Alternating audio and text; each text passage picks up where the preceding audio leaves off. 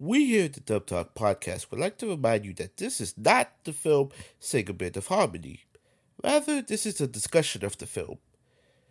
If you want to watch the film, it is available for streaming on Crunchyroll, as well as on Blu-ray, D V D, and Right Stuff, or wherever you buy your anime. In addition, there will be discussions regarding A I as it is prevalent throughout the film. While there may be jokes here and there, the use of A I is becoming a serious problem. We here at the Dub Talk Podcast do not condone the use of A I content in any form without consent. Please support your actors and artists. And now back to your regularly scheduled programming. Warning, the Dub Talk Podcast contains language and content that may not be suitable for younger audiences. Listener discretion is advised. There will also be spoilers for various anime throughout the course of this episode. Please use caution in case we discuss a series that you haven't finished yet. Finally, the opinions expressed are those of the individual participants and may not reflect the Dub Talk Podcast as a whole. Enjoy the show.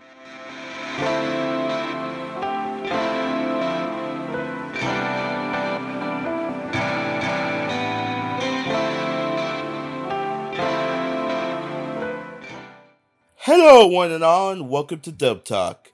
Yes, that's right. It's the summertime, so it's time for the annual Summer at the Movies. Hell yeah! Happy fifth of July, y'all. Yeah, when we're recording this. Like, the week before this is supposed to come out, we're recording this. Because, yeah, cause, you know, life is fucking hard. Dealing with so much bullshit, it's great. I, I don't mean to date the episode, it's just somebody's blasted fireworks outside my house right now. Oh, yeah. We had someone blasting fireworks maybe like like forty-five minutes ago. It wasn't even f- it wasn't even dark yet, and I'm like, what the fuck are you doing? Anyway, hi. We're here. Yeah. It's the premiere of season seven. Welcome yes. in.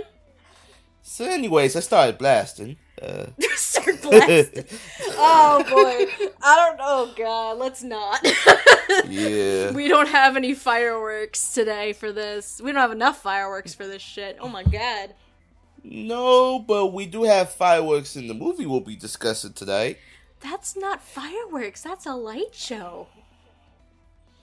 Yeah, they're all the same to me. Okay, as a production person. No, it's not! I may have a degree in theater, but even I understand the difference between fireworks and a goddamn light show. Fuck. Anyway. Also, what? who are we? Oh, who are we dumbasses? Yes, I'm your host for tonight, Jamal, and with me is my partner in crime, Steph. Yes. Yes. Tell me, Jamal, are you happy now? Am I happy? Ooh, that's a good question. Uh, I guess we'll find out over the course of this episode. Because well, we figured, because I figured, what better way to kick off some of the movies than talking about A I? Oh boy, here come the booze. Oh. Topical.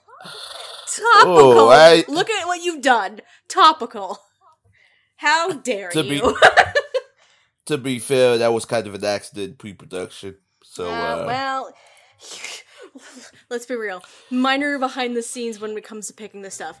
Um, we made the selection of the lineup, like, what would you say? Maybe like March or so, I think. Yeah, yeah, March. It has been at least almost four months since then, and of course, A I and ChatGPT and all that, all that stuff has kind of taken off since then, and of course, how would we fucking know that at the time?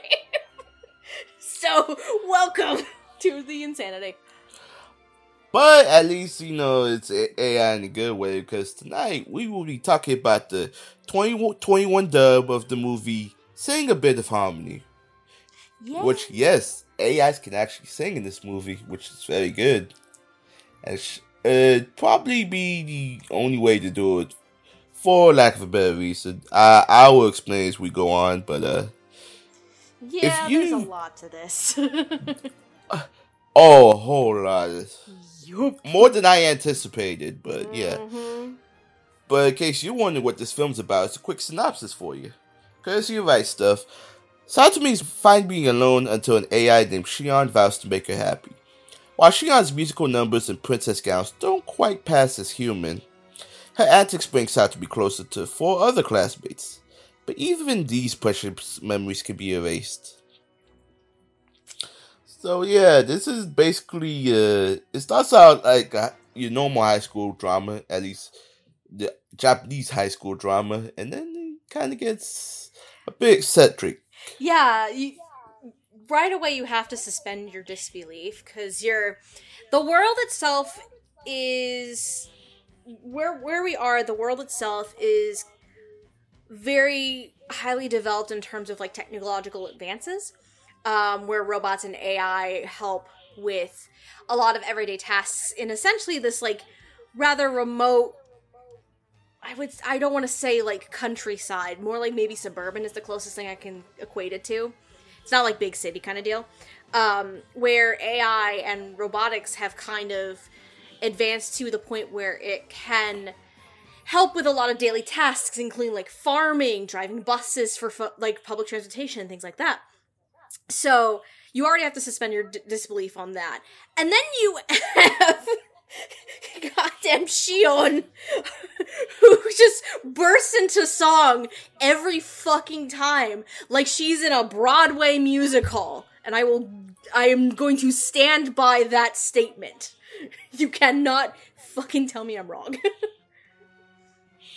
You're not. Nope. You are not. So yeah, this movie's more than a handful. At certain points, it kind of feels like if an A I were a Makoto Shinkai movie. Because it has a bit of those elements, but it's all kind of mashed together. I you can know? kind of see it. It's like... Yeah. If you really want to go that deep, it's, it's, it's, uh, if you want to equate this to something, if you're talking Shinkai, the closest I can think of is Suzume, because Shinkai doesn't want to do romance movies anymore. Yeah, basically. And there's a romance plot that is there, but most of it is about the, is about the, uh, the A I. Anyway. It's about the A I and the push between childhood friends, which that's something you rarely see in anime, too. But. Yeah. But I think it's enough talk about the movie right now. Let's get on to let's get on to the whole whole inner workings, the inner machinations of this movie. Why don't we? Let's start the inner off machinations with our, of my mind. Yes, let's start off by talking about our A D R directors and scriptwriters. Uh, as an addition, because there is a lot of singing in this movie, we'll also be talking about a. Our A D R song director lyric adaptation, which is actually the same person. Good, because I, I because, have words, but they're good words, I promise. Yeah, it wouldn't make sense talk not talking about them in a movie called Sing a Bit of Harmony, you know? It's like getting an egg cream in New York. If you know what an egg cream is, more power to you. I uh, it, I don't want to know. I don't want to know. I just did a look just like, the fuck is are you talking about? And do I actually want to know the answer? I'm assuming Our I don't. Our A D R director is Caitlin Glass, who has also directed other shows such as Horimiya, Norigami Aragoto, and Show by Rock. She's assisted by Emmy Lowe, who's also assisted on other shows such as Ranking the Kings, Shadow's House, and Tacked Out Destiny. Our scriptwriter for this movie is Bonnie Klinkenbeard, who's also done other scripts on the Accelerated Dex franchise, surprisingly enough, Suzume, and Yuri on Ice. And our A D R director lyric adaptation was done by Brina Palencia, who's also worked on other shows such as Sasami Magical Girls Club, the songs for Zombieland Saga, and the theme song for Show by Rock. Yes, when it comes to musical adaptation, I think Brina has become the go-to over at um, Crunchyroll at this stage, which is a good thing. It's a good thing.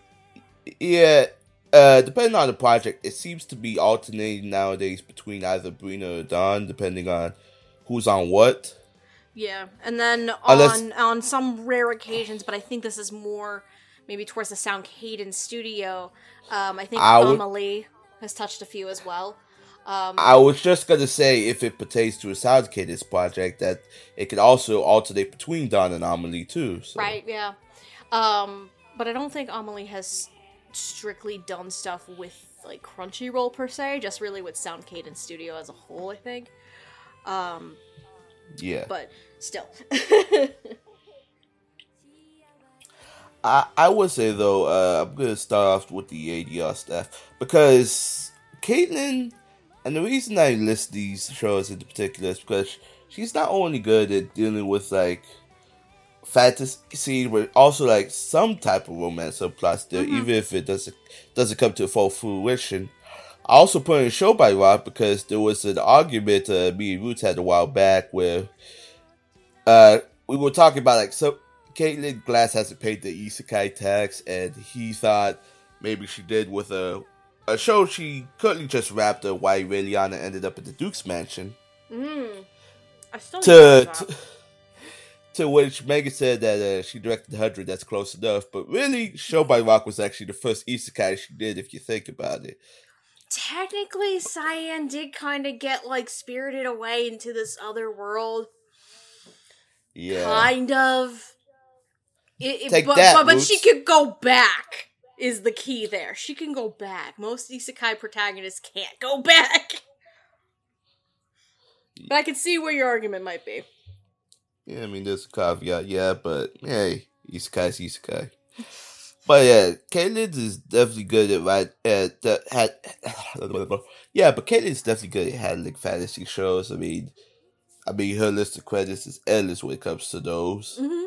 She has directed, I think, at this point, like a such a vast array of genres that she can almost. I'm going to say almost do anything. I don't think I have really seen her do traditional horror. And you cannot tell me Shadow's House is horror. It is, it, it that, like, because of the setting, it's more like a gothic suspense fantasy kind of thing. It's not tradition, it's not horror in the traditional sense. But I think that's the one genre I don't, as far as I can recall, that she hasn't quite tapped into on a directing front yet. Um... But no, like... Also, also, you're talking to me. I have not seen Shadow's House. You should! It's fun. It's fun. I love it. Um, but it... Yeah, Caitlin has such a wide range of experience under her belt when it comes to directing um, both films and shows. Um... I don't think this is the first film she's directed. My brain thinks she did something else. I could be wrong, though. But, um... Wait, maybe? Hold on. Now I'm gonna... Now it's gonna bother me. Damn it, now you got me wrapped up in it, too, so... You talk. I'll, I'll, I'll, I'll see what I can find. I gotta keep the conversation going, so... Yeah, and uh, with Emmy Lowe, a lot of their works has mostly been under Caitlin Glass, but... Okay, okay. I knew there was something else. I'm a fucking moron. She um she was the A D R director, of course, for the um Free movies. Yeah. But I knew there was something else. How did I... not know that. Oh, she also did Garo Divine Flame. So she's done... She has done, by the looks of it, at least a director on some movies. However, these were more franchise rather than an original movie like Sing a Bit of Harmony is in this case. Basically. Mm-hmm. And as for Emmy Lowe, I realized most of their works that I could pull up has been working under Caitlin Glass, but lately they have come to their into their own. I I would like to see them take on more original, because they have done more original projects too, like uh, Geki Doll and uh, what else? Actually, the, that's the only one I can think of right now. But I was like, Emmy has been working, I think, from what I know, um, a lot under Caitlin and I think Sean Gann, because they yeah. also helped with season two of Shadow's House when Sean took over full time directing on it. And I think Emmy helped maybe with Requiem of the Rose King. I could be wrong. They they did. They yeah. did. So Emmy has been kind of learning the ropes from Caitlin and Sean. Um, but no, I agree. Like, I would love to see Emmy, like, be able to get their shot at having fun and directing something. Yeah. I would say... And, uh... Go ahead. Sorry. I would say, like, the casting, for the most part, is solid, because... I say for the most part because I have ver- one very, very... one role and one performance that I am so torn between. It's not even fucking funny. I um, bet I know who it is, too. So. We'll find out. Um, but casting's very solid, and for the most part, I really enjoy the performances, and especially from, with the main group of kids, right? Out of the six leads, effectively, you can say, um, most of them haven't had a large film role yet. Two of them, more, uh, two of them at this point, probably have at some point down the road. Um, but the remaining four have not. So this is the. And for all of them, and especially there's one in particular who I've never heard of this person before in my life, um, to be able to have this dynamic sound and this dynamic range, I think, was directed very well. Using musical terms. Um, it it, it yeah. just it just melded very well with character personality and the sound and... Oh my god, I can't believe I'm gonna fucking say this. Or I haven't said this yet. It has its own blend of harmony. um, to the entire film as a whole. Which I think is very, very fun. And then you add the script from Bonnie. Yeah. Who... Bonnie is very good. I love... Bonnie is one of my favorite writers. They, like, they've been one of my favorite writers since the fucking podcast started out, really, when I became a, started noticing Bonnie as a writer, especially with things like Death Parade, right?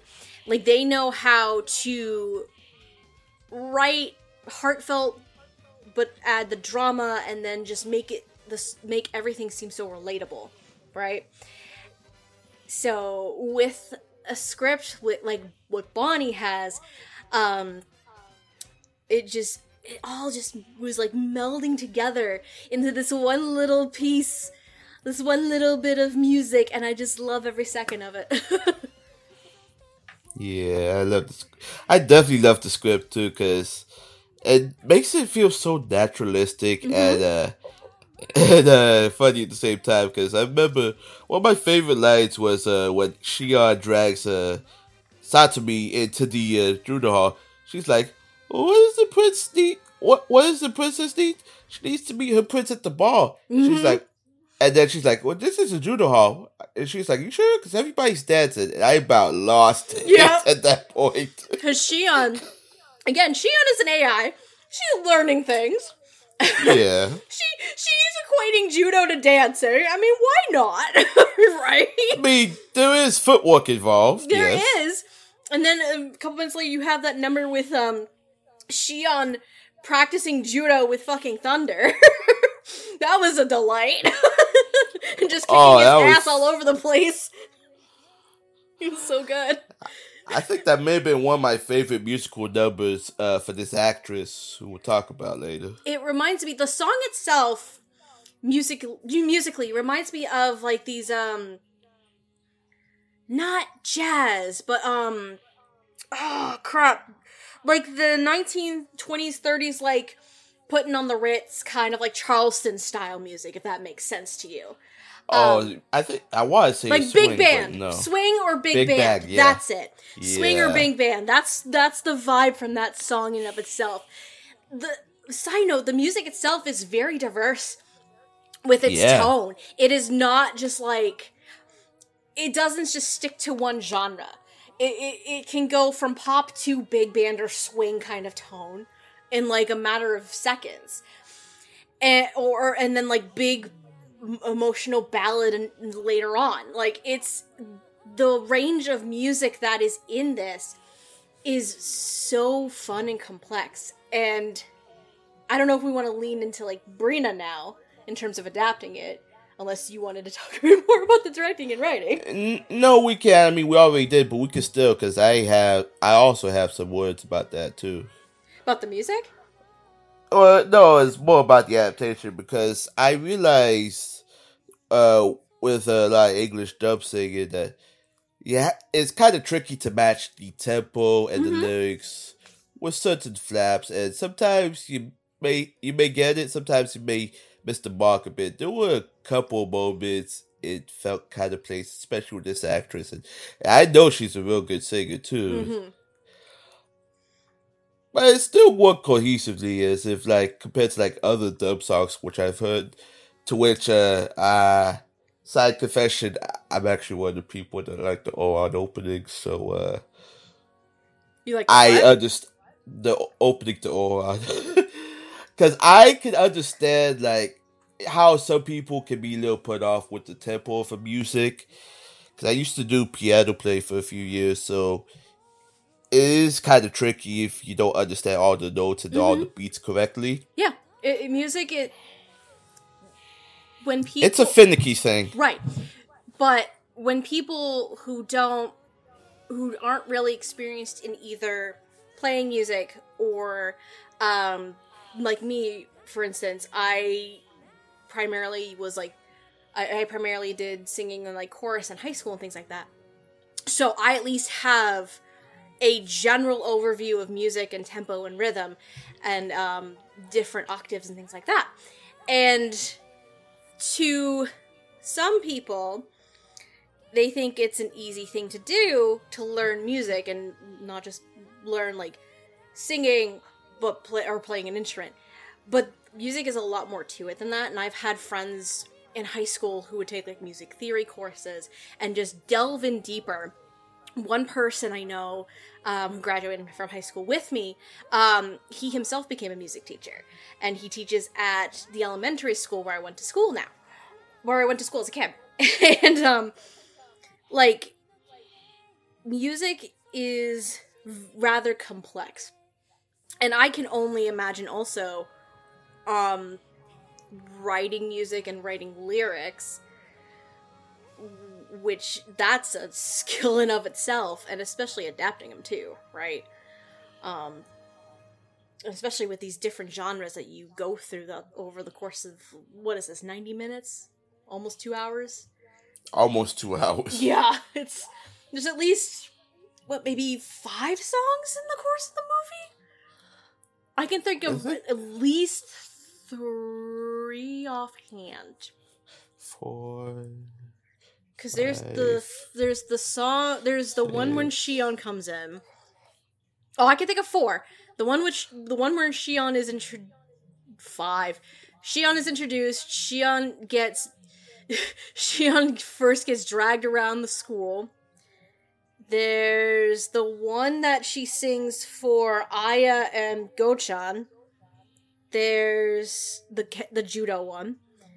There's the one with the light show. There might be at least one more. There, there's there's quite a few songs in this movie. Six, seven. I think seven at least, because I know the end, the end credits. Mm. But there's also one where Toma badly sings.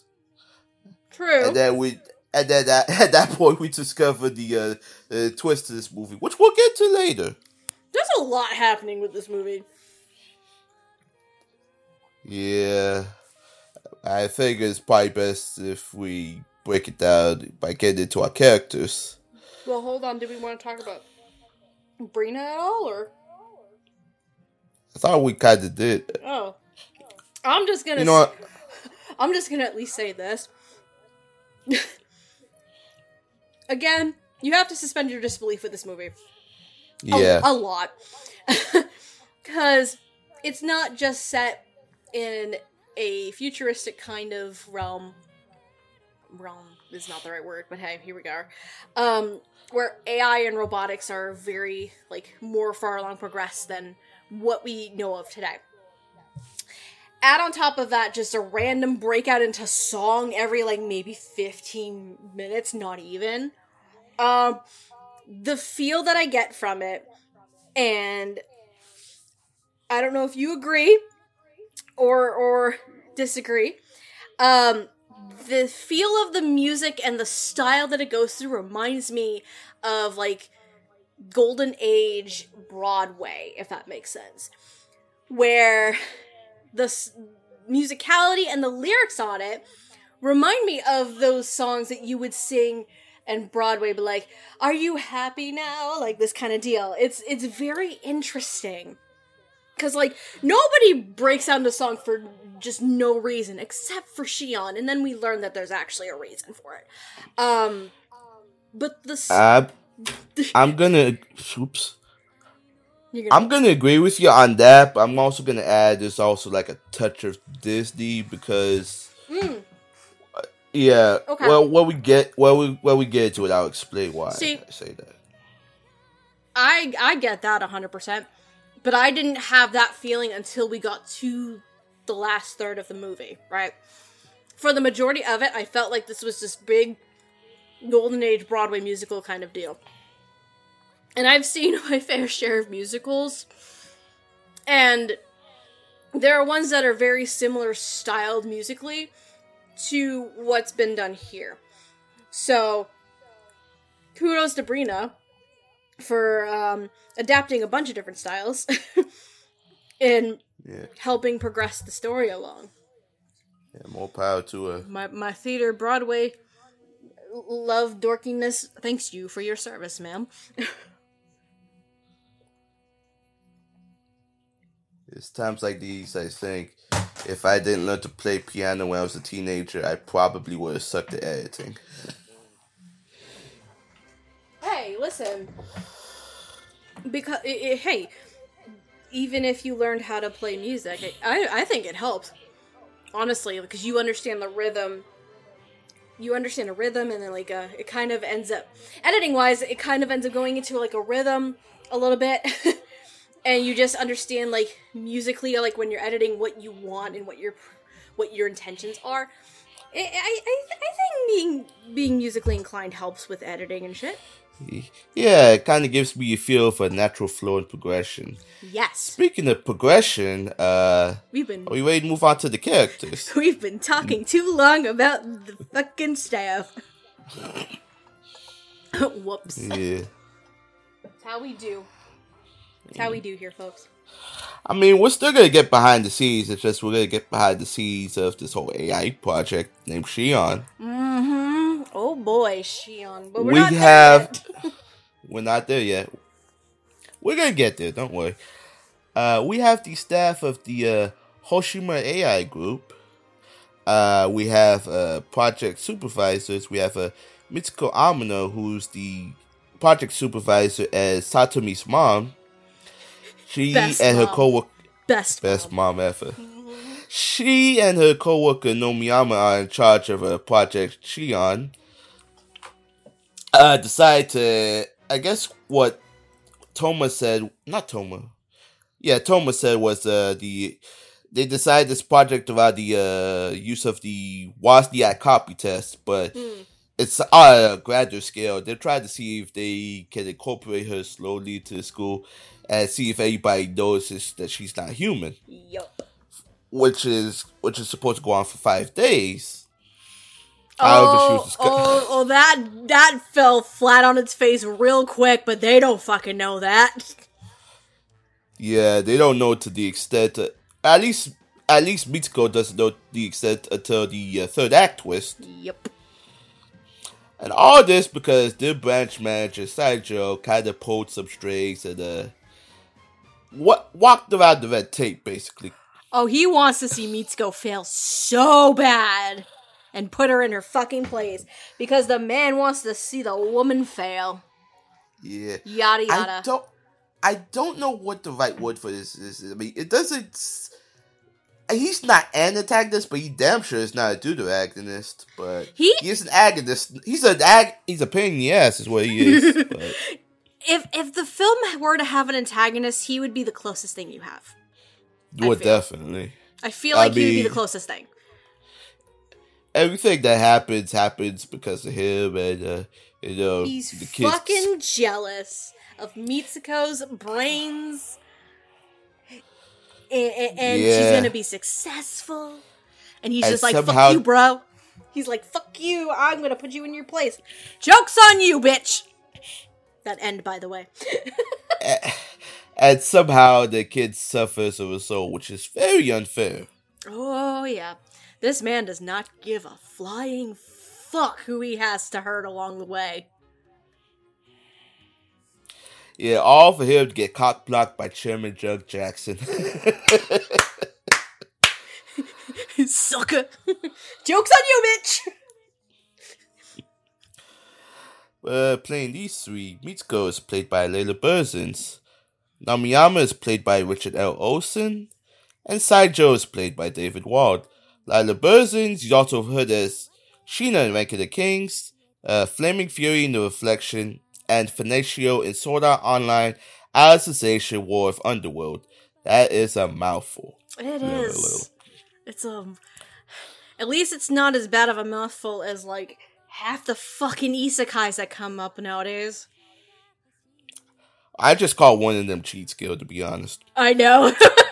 Like, what's the best way to abbreviate this? Hey, isekai or light novel writers who write isekai, can we stop with the long titles, please? Okay, thanks. Tell that to the Japanese T V guide as well. I know, right? That is, that, that is not the one time you want to get straight to the point. Oh, man. Shit. Richard L. Olsen, you've also heard this, the alien Santa and Space Dandy. G- Gideon and Waireliana ended up in the Dukes matches, speaking of that. I, I couldn't find a, a lot of... Uh, he has some named roles, but not a lot. Not a lot of major ones. Mostly, like, minor or background kind of deal, yeah. In anime. But he does have some... Uh, he does have some work outside of anime. Mm-hmm. Uh, the most interesting one that caught my eye was... Uh, he's Conrad Bain in The Price of Fame. What The Price of Fame is...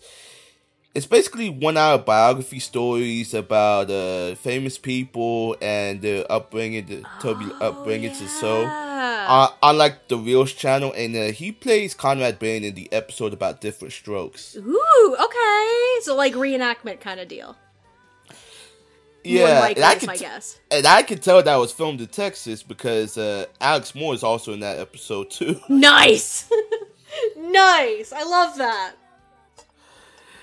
And David Wald, and David Wald, no citation needed, but we'll give you one anyway. No citation. This man has been all over the place and is fucking brilliant. He's raging in Diabolic Lovers. He's Adam in Skate the Infinity, and he's Ashalad in the Sentai dub of Finland Saga. I like how you... the three credits, the three sides of David. Angsty vampire. Flamboyant skateboarder businessman asshole and Viking. Cunning Viking. I like the rage right there. I was trying to go for more agonistic characters, especially with Reiji, because Fair. you know what, let's start with Saijo because Reiji, remember you do you remember a little nickname y'all had for him back in the day? Oh fuck, what was he? Oh no. Oh, God. It's been a hot minute. What was it? The Fun Police. Right! Right! The Fun Police. Oh, he's the Fun Police here. Shit!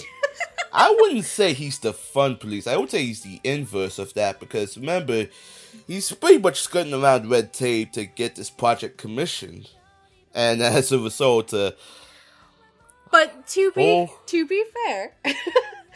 Saijo also wants to knock Mitsuko down a few pegs, one. And two, he doesn't give a fuck about these teenagers, and he's gonna hurt their goddamn feelings no matter what. I think he's the fun police in this scenario. He's the fun police in this scenario. He's an asshole! Such an asshole! I hate this character! Which means I fucking loved this performance! Uh, yeah, this stuff's logic at work. Yeah, uh, welcome yeah. to the mal the, the odd machinations of my mind. Thank you very much. Well, thank you for coming to my TED Talk. Have a good night. Yeah. Uh, moving on from that, I wish this TED could talk. Uh, Richard Olsen as Nomiyama was pretty good, but Nomiyama doesn't get much to do other than just basically babysit. You know, either babysit, drop off, either babysit or be the weasel to to, to Saijo. Was he a weasel? Well, he... Oh, wh- wait, wait, wait, wait. I just remembered something, because there was also a flashback scene. Oh, shit, I forgot that was him. Yeah, because Saijo, like, like, kind of appealed to Nomiyama's sense of, like, oh, you're the senior in here, and yet your junior is about to, like, potentially be very successful. You know that, you know what I mean? He kind of appealed yeah. to a sense of pride, in a sense. So Nomiyama ends up kind of being, like, Saijo's mole inside this whole operation, because he's makes sense. Yeah, Nomiyama's the re is the reason why Shion got her ass pulled back and shut off. Not only that, there was something that's involved with the third act twist, which we'll get to later. But yep. but man, even I couldn't believe that. I forgot that was him for a second. Yep. But no, I'd have to agree with you. Like, while Nomiyama does have a couple integral, like, plot points that are very important to the story, um, Richard Olsen didn't get to have a lot to work with, with Nomiyama as a character. Um, just, like, begrudging senior at this company who has to, like, make sure things go well and has to babysit half the time. Like, he's a, he's a little bit of a curmudgeon. A little bit of a curmudgeon. Um, but he didn't get to have a lot to really work with, I think, here. Um, because Nomiyama doesn't exactly have a lot in the story to work with. Um, but I think it was fair. I think it was fine. Yeah, it was fine. But obviously, the standout of this section is uh, Layla Berzins as Mitsuko, which... it's been a hot minute since I've talked about Layla Berzins on this podcast. I don't recall ever talking about her. I know you haven't, but you did edit an episode where I did talk about her. That was The Reflection. Yeah, I wasn't part of. Was... I wasn't part of that one. I only edited it. Um, that was so long ago. Fuck. That show was so god awful. Oh I couldn't believe boy, it. I. Oh, there's a reason but, why that thing never fucking got a season two. Thank the Lord. Yeah, but what's awful. Funny was Layla was one of the standouts, because even though she did a Russian accent, I could kind of feel that there was something in her that was worth watching, and I was right. Right. Even though she, even though she had a slight bit of a career before The Reflection, which. Don't ever watch The Reflection. Don't even get mildly curious about The Reflection. Uh, spoiler alert, the at the main, the main bad guy is the main character's dead brother. If you can figure that out, more power to you. Oh my god, it's been five fucking years since the, our episode of The Reflection came out. Fuck! It was originally recorded in November of twenty seventeen. That's almost six years. Jesus oh Christ. My god, kill me. But... yeah, well, that was up. the one... That was the one thing Mitsuko didn't want to do to Shion, so... I I, I really like... I really like Mitsuko and Layla, Layla's take on Mitsuko, because, for one thing, like, you know, she... she def- You could definitely tell she could hold her own. Mm-hmm. Against her co-workers, it's math, and even mount a rescue effort to save Shion. Oh yeah. Even though she knows she's she feels she knows she's going to be judged against her peers. And well, at, uh, at that point though, she had nothing left to lose. That is true. So she was just like, you know what? I want to stick it to him a little bit. That was the attitude, especially after learning what Shion actually is, effectively, um, or how she came yeah. to be, in a sense. Yeah. And it, what's also really fun is with Layla and actually uh, Satomi, um, the di- not only the dynamic that they have together, but how the two voices sound together, where I can see Satomi when she becomes an adult sounding almost exactly like Mitsuko. I can see Satomi growing up to be Mitsuko, if that makes sense. So the familial aspect is there, and I think it's a really nice blending right there. Mitsuko works so hard. I I also like how she could like turn a blind eye to things too, especially like when one, the kids are ditching school to celebrate uh, Thunder's victory, yes. which we'll get to later. Oh, yes. That was so fun. But also, too, uh, and this kind of concerned me a little, was that uh, alcoholic drinking scene, because I was like, oh my god, this is going to be one of those moments, isn't it? But luckily, at least she was a bit more understanding, because she's like, get out of here before I say something I regret. And uh, yeah, it's... Even though, it, even How... though that didn't last long in the movie, at least, you know, like... She came to her senses very quickly, which I really liked about her. Yeah, having grown up in a s- almost similar circumstance to an extent, um, like, I was also terrified that Mitsuko was gonna do something bad when she was drunk. Yeah. But, uh, again, like you said, glad she didn't. Um, and she said, get out! Which is the correct response you should do, ladies and gentlemen. If you are drinking and you don't want to make the situation worse. Just tell them to fucking get out. Whether cause whether it is verbal or physical, anything like that, the instant you cross that line, it is hard to be forgiven for it. Just yeah. saying. Well, Mitsuko's good character, and Layla puts out good performance. I love Layla. Like, what did I fucking write? She's fun and mature, but... Again, his total mom. Oh my god, one of the funniest things with with um, Mitsuko, when they were having the party at home for Thunder and yes, Shion. I know where you're going. So, they had to hide Shion, because they didn't expect Mitsuko to come home, right? So they hide Shion in Satomi's room. And they decide, they're trying, like all of a sudden there's noises coming from Satomi's room, and Mitsuko's about to go investigate. So they're trying to come up with excuses and things like that. And then Aya comes up with the excuse of, oh, it's Satomi's boyfriend up there. Uh, he, he he's just shy and doesn't want, he's just really shy and is nervous to meet you.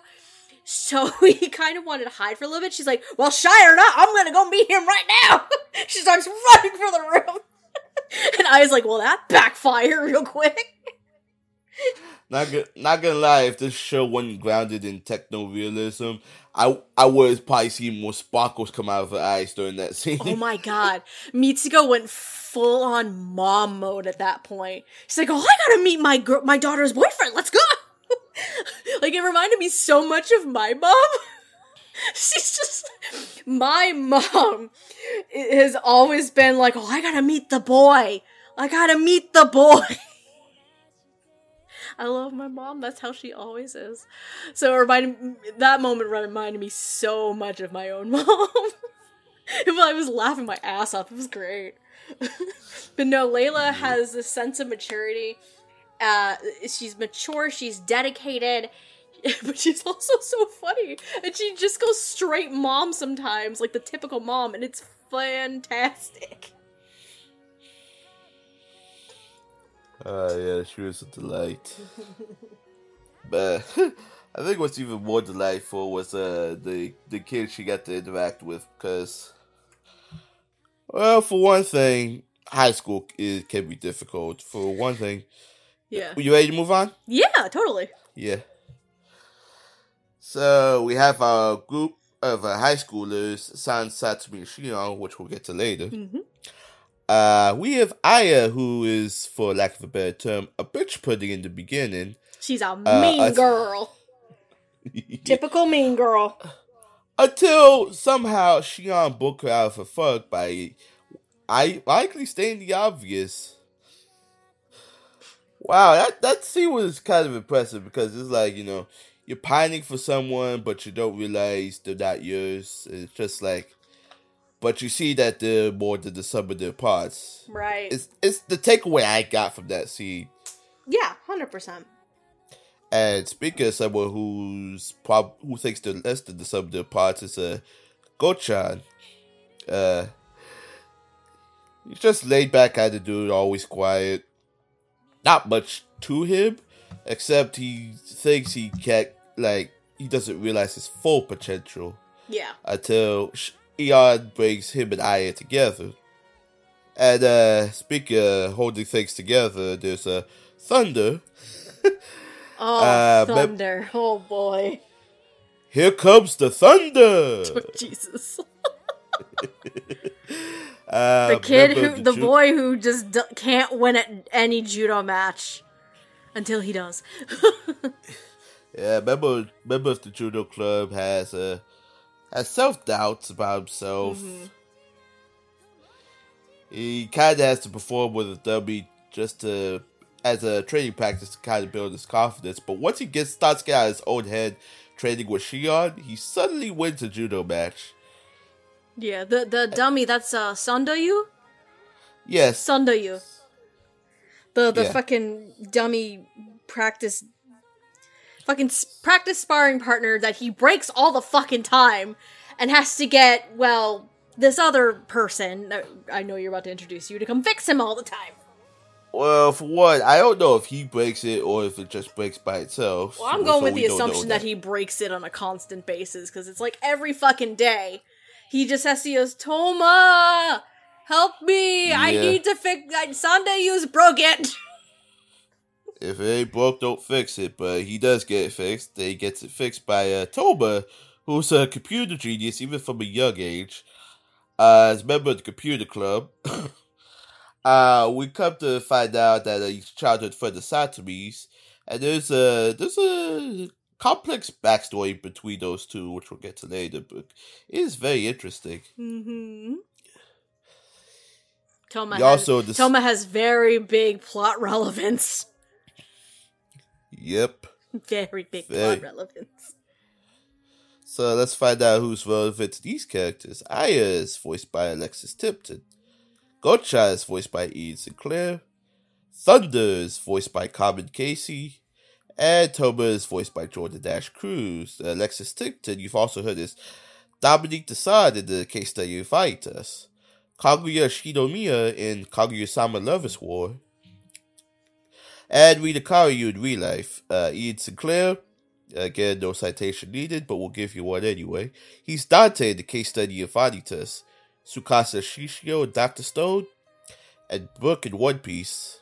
Carmen Casey. Uh, I tried to find as many major roles as I could because this is the first time we're talking about him. He's Ryo Mikage in Blue Lock. Kaede Kinjo in Free, Road to the World, The Dream. And Kei Matsuhashi in Shoot, Go to the Future. Jordan Dash Cruz. He's also Koki Aurora Nakano in Anime Gatoris. Shoma Akiyama and Hensky, and Sean and John in Shadow's House. My favorite boys in that fucking show. I- I'm sorry. It's just, every time I see Sean and John, I can't help but read it as Sean John. No, no. It's, it's, it's, it's a thing where, cause how much, I how know, do you I- much, how much do you know about Shadow's House exactly? I saw the Dub Talk episode. I know it's a shadow in the doll. Okay. And that once the shadow becomes a maturity, they absorb the doll. But so, right now, they take on kind of their personality. So. so the naming concept, effectively, is the Shadow Master um, names the living doll as something similar to them. The only exception to that is uh, Caitlin and Miliko. Um, but... Yeah. Hence, Sean and John. You, I swear to God... You would love Jordan as Sean and Don, John in a fucking Shadow's House. Because Sean's personality... No, yeah, Sean. Sean's personality is smart, intellectual, rather mature for his age, um, things like that. John is just chaos incarnate, and it's amazing. John is chaos incarnate, and he does not care. It's not that he doesn't care, he just sometimes doesn't realize his stupidity half the time. It's great. Um, but anyway, Sean and John, my favorites in that show. uh, I think we could talk more about Jordan later, because yeah. we've already, you're already exhausted on Sean and John so far. I know, uh, sorry. It's okay. Let's start at the other end, though, with uh, Aya. And Alexis Tipton. Aya is such a mean girl in the beginning. Such a mean girl. And a lot of it, ha- mostly to Satomi, but and a lot of it has to do with this whole Satomi being this tattletale. And Satomi getting this reputation for being a tattletale.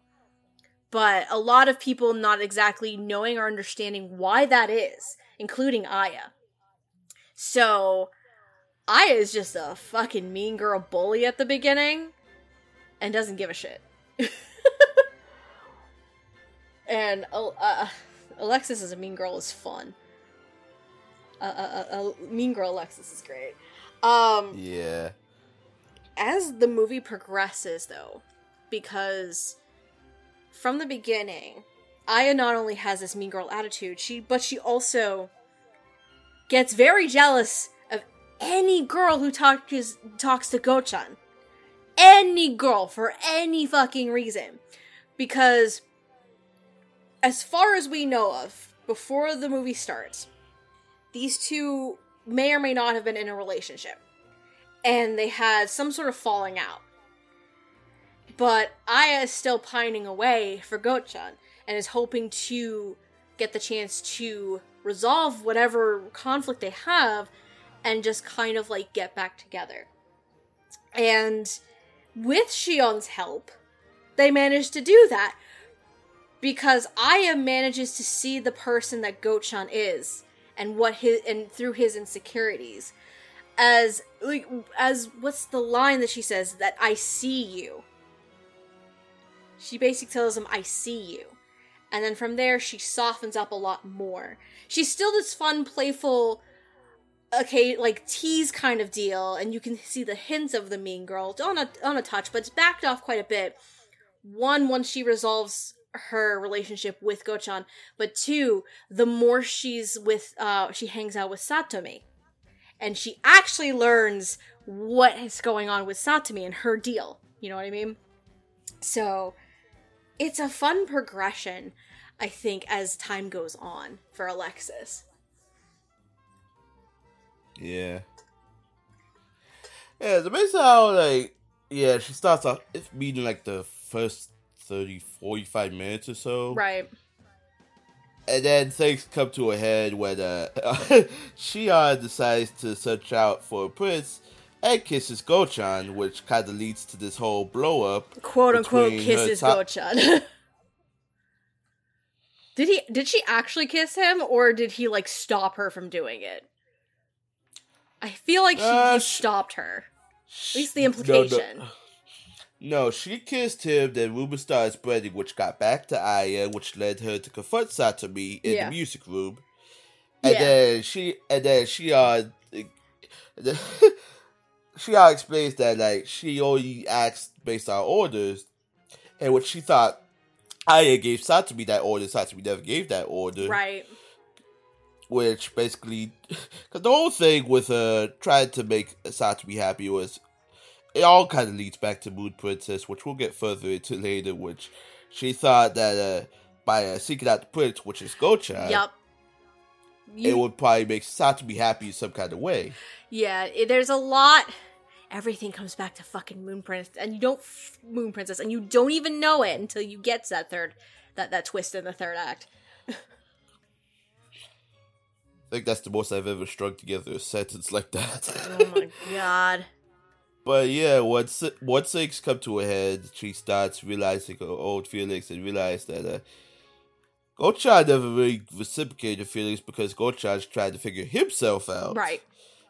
To which Aya realizes that she sees the whole of him, the whole, pretty much his whole entire being, you know. Yeah, the good, the good and the bad, because I think Go-chan's big thing is he thinks, he, he kind of is very self-conscious of himself because yeah. he is under the impression that everybody only sees him and how he outwardly presents himself, including Aya, right?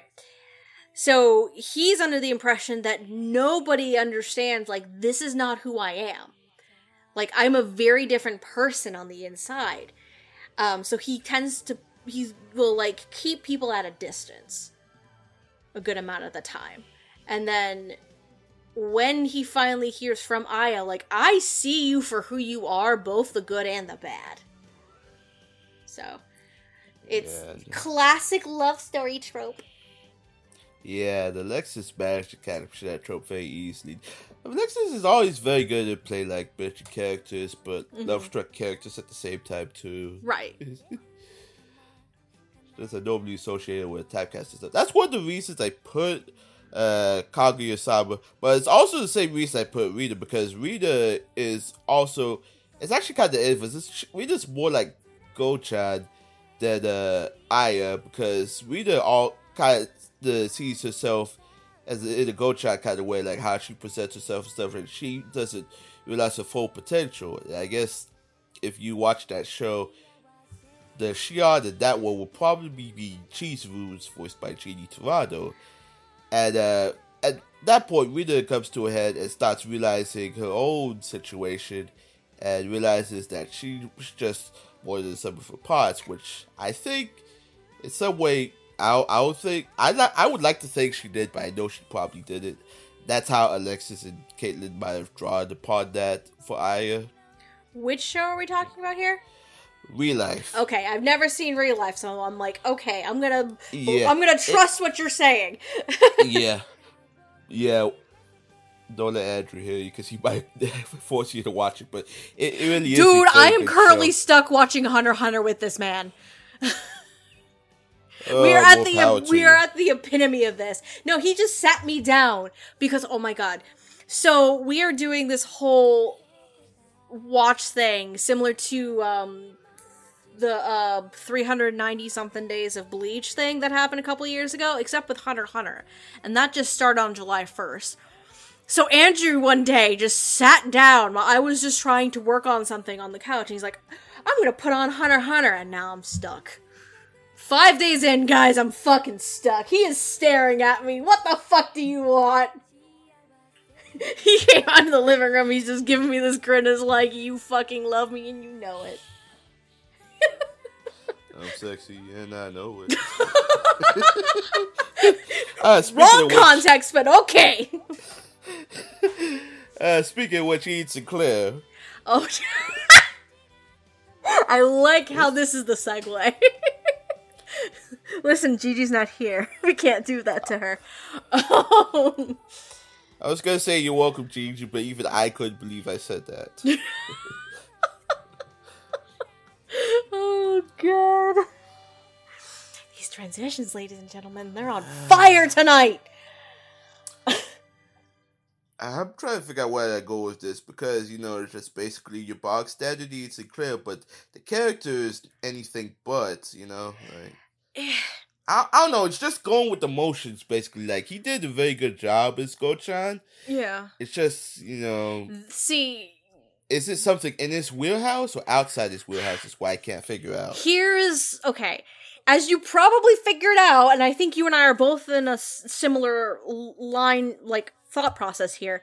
I'm very deci- divisive on my thoughts on Ian's portrayal as Go-chan, actually. Oh, this was the character. Okay. It's this one for me. Um because I thought I thought this was going to be the one for you. I guess not. Um it's very de- de- decis- divisive for me because here's my problem.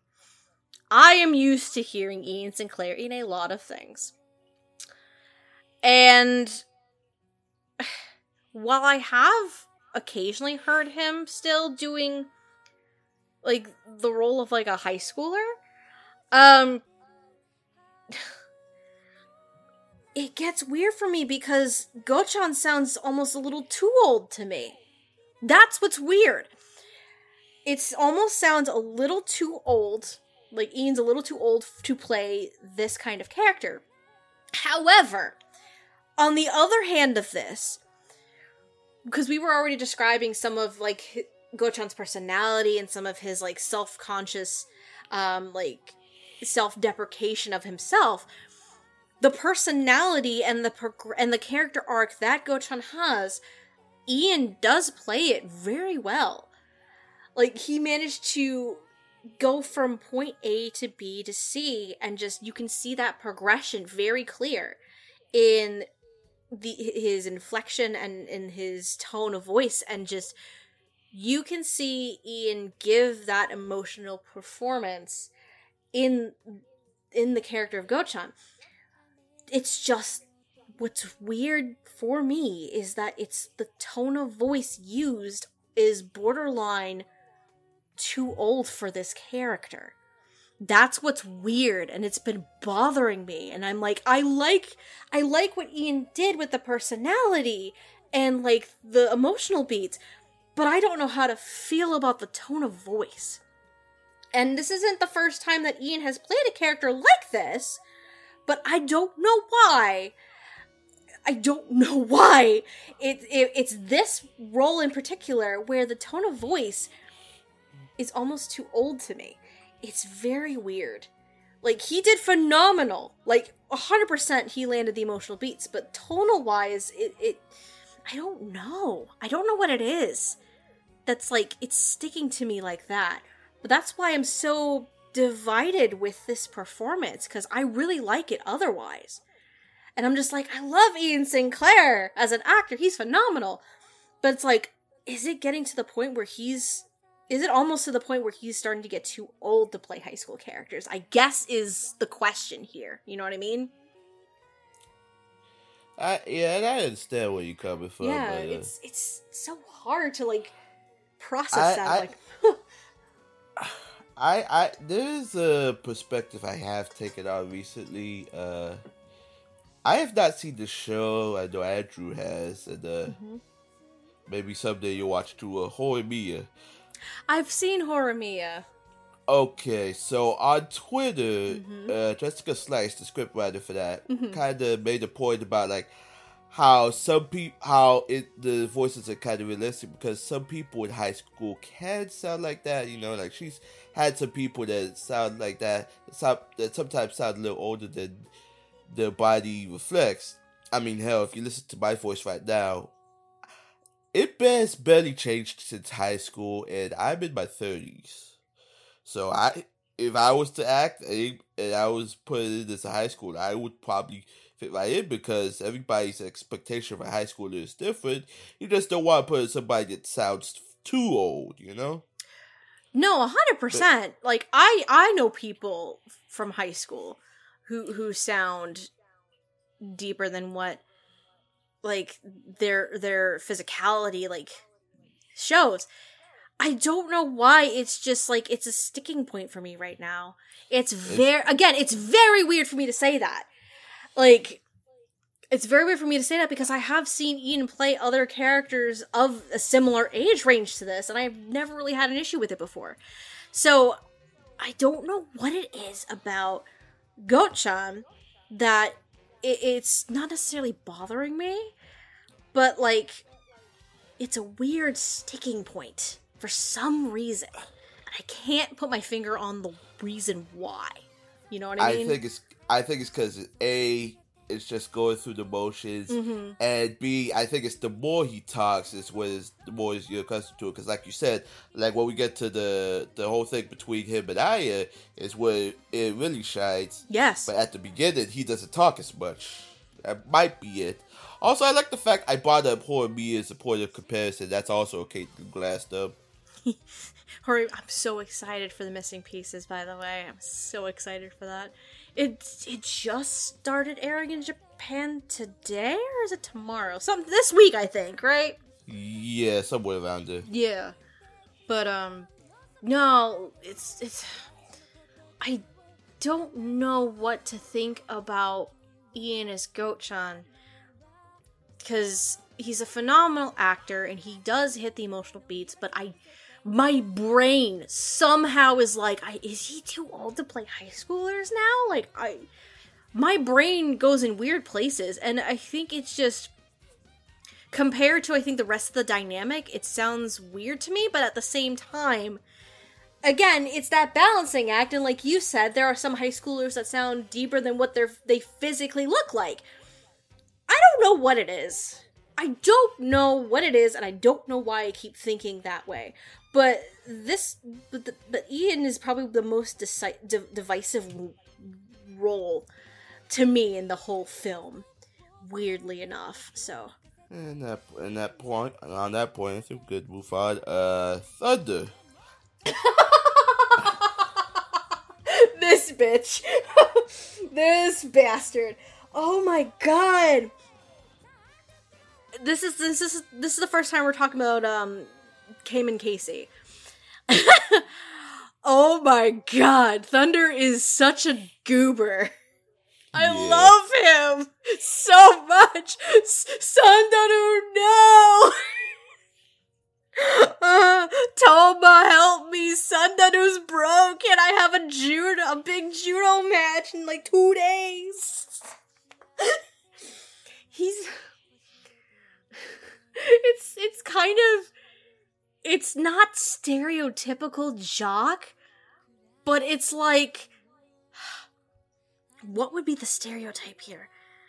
The most friendly, like, dorky jock you would ever meet, I think. It's the closest stereotype I can think of to this. He's so much fun. I love it. Yeah, I love it too. He's so much fun. Yeah. And he gets, he's such a softie too. He's such a softie.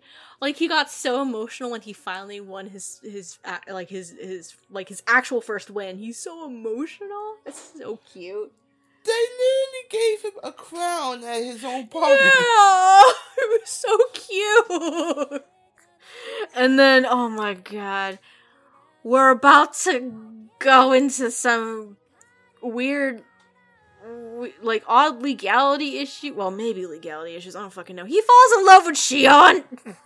Yeah. And he wants to take her out on a date. To which Shion th- doesn't understand the concept of dating. She thinks they're going outside. Yeah. It's like, if I do this, Shion, will you go out with me? She's like, sure. He's like, ah! He gets the motivation to knock down some fuckers. Yeah. And she also so this does not understand. It's so cute though. I, think, I think hopeless romantic and goofball might sum him up very well. Yeah. Yeah. He's I love him so much. He he doesn't have, in terms of like some of the plot elements, he doesn't have as much really compared to Uh, Alexis, Ian, and even uh, Toma, Shion, and Satomi. Like, he's kind of there a good portion of the time, and helps with some of the comedic bits. But god damn it, is he a delight. Oh my god. When fucking, the second day when Shion is in school, and she decides... that the way to make Satomi happy is to make her into a damsel in distress. And she uses Sandaru to try and attack Satomi in the hallway oh, at school. So, and so, I don't think this was, this was mentioned. So, Aya, Go-chan, Thunder, and Toma, along with Satomi, find out very early on on the first day that Shion is an A I, right? So they all have to try and keep it a secret for, because Satomi asks because she doesn't want her mom's project to fail. So The way they try and get around the fact that Sandaru is going a little bit rogue and trying to, like, pretend to be the bad guy and make Satomi the damsel in distress is turning this into an exhibition match in the hallway at the school where Thunder just gets to fight Sandaru in the and hallway. Mike, and Mike McFarlane tried to stop it with a shutdown that happened. And she accidentally also gets Shion in the middle of it. And then Toma just gets whacked by her fucking processing drive. In and the then, gut. And then, and then Go-chan just walks Thunder off. He's like, dude, that was kind of pathetic. He's like, I know, I'm used to it. Oh, Thunder. Precious bean. Precious, precious bean. Too good for this fucking earth. Oh my god. And, and Carmen Casey did a very good job mm-hmm. playing this character, which I gotta find, find it funny. His name's Carmen Casey. I keep thinking of Carmen Ryder for some reason. Oh my god. Which, in hindsight, that would kind of make sense with Thunder being the judo mat. It would be the judo club. At least the, it's not the other way around and it's not Casey Common. Because then I would go Casey Kasem. Get my ass mixed up. Oh, God. My ass would be mixed up, too. I'm like, no! But then I'd have to hear Shaggy jokes, so. Oh, God. Zoink, Scoob! It's the best Shaggy impression you're going to get from me today. If not Zoink, ever. Scoob? Zoink, Scoob! Z- like, Zoink, Scoob! Oh, my God. I'm going to destroy my throat right now. That's not good. Yeah, don't do that. Don't do that. I have to go to work tomorrow. Anyway. Yeah. He's fun. Speaking of, yeah. Speaking of workers, uh, Toma. Toma is very... It's amazing how smart he is, how enthusiastic mm-hmm. he is. He's played by Jordan Dash Cruz. I love which... Toma. Toma's so yeah. sweet. Yeah. As... And it's funny because one of the one of the, the things that happens is uh, well, part of that third act twist. Uh, we see uh, because there's young Satomi and young Toma show up too, and they're played by the respective actors, mm-hmm. which I thought that was pretty cool. Yeah. Uh, we, oh, okay, I can reveal part of the twist. Uh, so when they were younger, uh, Toma modified this Tamagotchi mm-hmm. that uh. That Sa- that Mitsuko gave her daughter Satomi. Yep.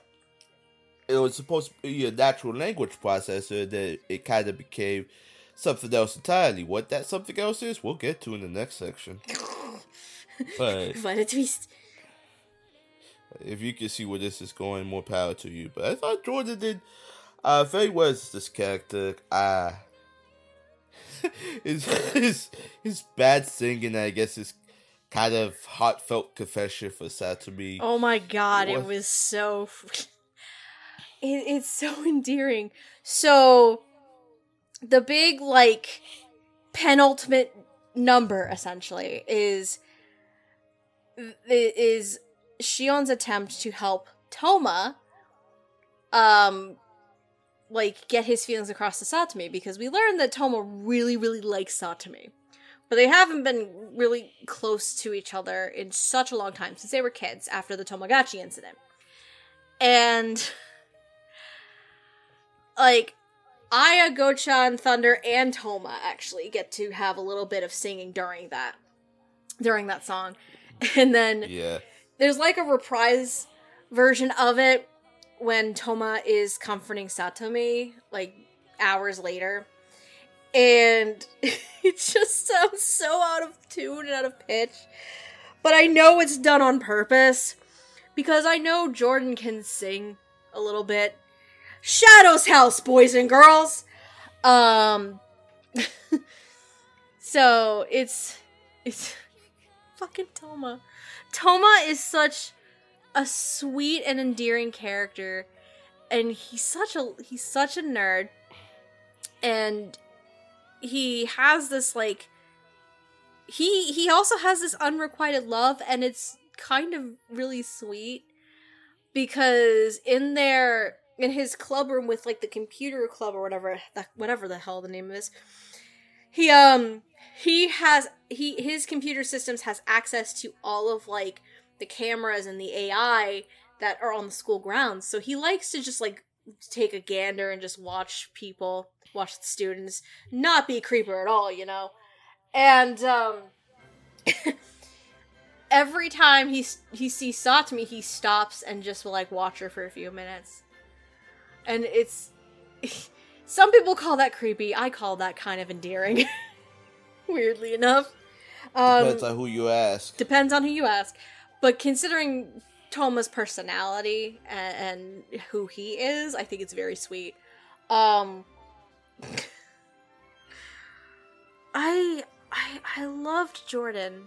I really loved Jordan as Toma. I think he ended up being one of my favorite performances in the in the film, um, because of such uh, uh, just the f- sweet, like very smart. He's very enthusiastic when it comes to. He's very that enthusiastic when it comes to Shion and just learning about her and figuring things like her out and like the processing and things like that, because it it's not really stated, but I get the impression that he is very interested in A I technology and robotics, that he wants to go into development, like probably they make a point in the film saying that a lot of um a lot of parents of these kids work for, um, the hell's the name of that place again? Hoshima A I? Thank you. That a lot of the parents work for Hoshima A I. Um, which probably goes as far to say maybe Toma's family does too. And he just wants to, like, be able to be a part of that, which is very interesting. Um, he's a very smart kid. Very smart cookie. And he's... The way that Jordan sounds is kind of unassuming and kind of like he can be the wallflower at times, which considering mm-hmm. Toma as a character, it makes sense. But he is very enthusiastic and passionate about his interests. And He he he tends he he ends up blossoming and becoming more sociable, especially in that main group of kids, because of sh- their shared experience with Shion. So it, it's it's very it's such a f- sweet and fun performance, and I really really loved it a lot. Toma's my favorite. Toma my favorite. Yeah, Toma's pretty good. Jordan is definitely good this role. Like he knows how he knows how to. Take our role like this. Yeah, he is very unassuming. He's yeah. supposed to be a nerd. Like, that definitely has uh, unrequited feelings for Satomi. Oh boy, which, yes he. Yeah, but he did. But he did very good overall. I think he covered a lot of, of what I had to say. Oh, and uh, speaking of requitement, uh, love, and passionate. Uh, congratulations on your engagement, Mister Cruz. I know you're watching this episode. Oh, I didn't. Yeah. Congratulations, man! I didn't know! Hot damn! I don't go on Twitter much anymore. Because it shits itself half the time. Shits itself half the time. And also I have... I, I work. I do, Twitter I, needs a Toma. Huh? Twitter needs a Toma then. It needs more than a fucking Toma. God damn! It needs a corporate takeover, but uh, you ain't hear that from me. Just so long as Sidra's not taking it over. It would not be... Okay, weirdly enough, Saija would make Twitter at least moderately better compared to how it's being run now. Weirdly enough, and that says a lot. That is true, but anyway, Jordan was very good this role. He got himself a nice paycheck out of it. Now please stop drinking them souvenir sodas, man. I missed a lot, apparently. What the fuck? Yeah, he did this thing on Twitter for a short time called Dashi's Delights, where he likes to drink souvenir sodas. I think he drank the ranch dressing soda recently. Uh, oh god, that. that's gonna make me vomit. Oh no.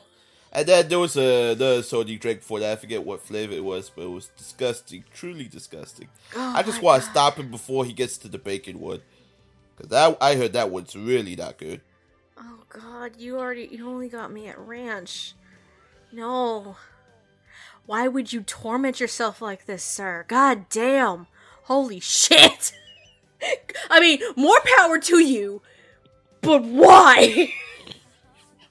Fuck. Well, with, I think we're good with these group of characters. Y'all did a very good job, each in their own way. Yay. But I think now it's time to get to the main event. Cool boy. Tell me, Satomi, are you happy now? Satomi, you okay? Are you okay? Satomi, are you okay? Satomi, I was about to okay? spit my water out. God damn. God damn you. God damn you. Oh, I can't wait to edit this. Yeah, so so we have our leading characters. One likes to sing, the other is kind of harmonious at times. Uh, we have Satomi Amano and Shion Ashimori. Uh, let's start with Shion. Shion is an A I robot. Uh, she has an, she has this thing, she has this obsession with Satomi for some reason. Remember the last section I told you about that little Tamagotchi Toma reprogrammed for her? Oh boy, here and we tu- go. It turns out it ha- it was an it was an A I that eventually became Shion, with that uh, obsessively watched her over the years and tried to keep her at peace even through her worst moments. And then like, when she- when Shion was being developed and put together. Uh, she decided, I can have a body. I can talk to Satomi again. And she kind of hijacks, she kind of hijacks Shion's body, essentially. Oh, okay. Shion was creative, created effectively because the A I, the Sat- AI was creative. Yeah, it, uh, the A I was created because Toma decided to reprogram her just to. Just to, I guess, keep her company, basically. Yes, and, because uh, Satomi wanted the Tamagotchi to actually talk to her. That's what it was.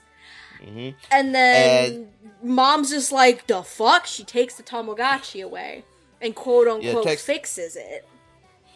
Not, not, as, not as such. She, wa- she wants to fix it, but then uh, uh, Nomiyama eventually deletes the program, and the program is... somehow manages to up gets uploaded to the internet, which yes, that's where the A I lives for several years.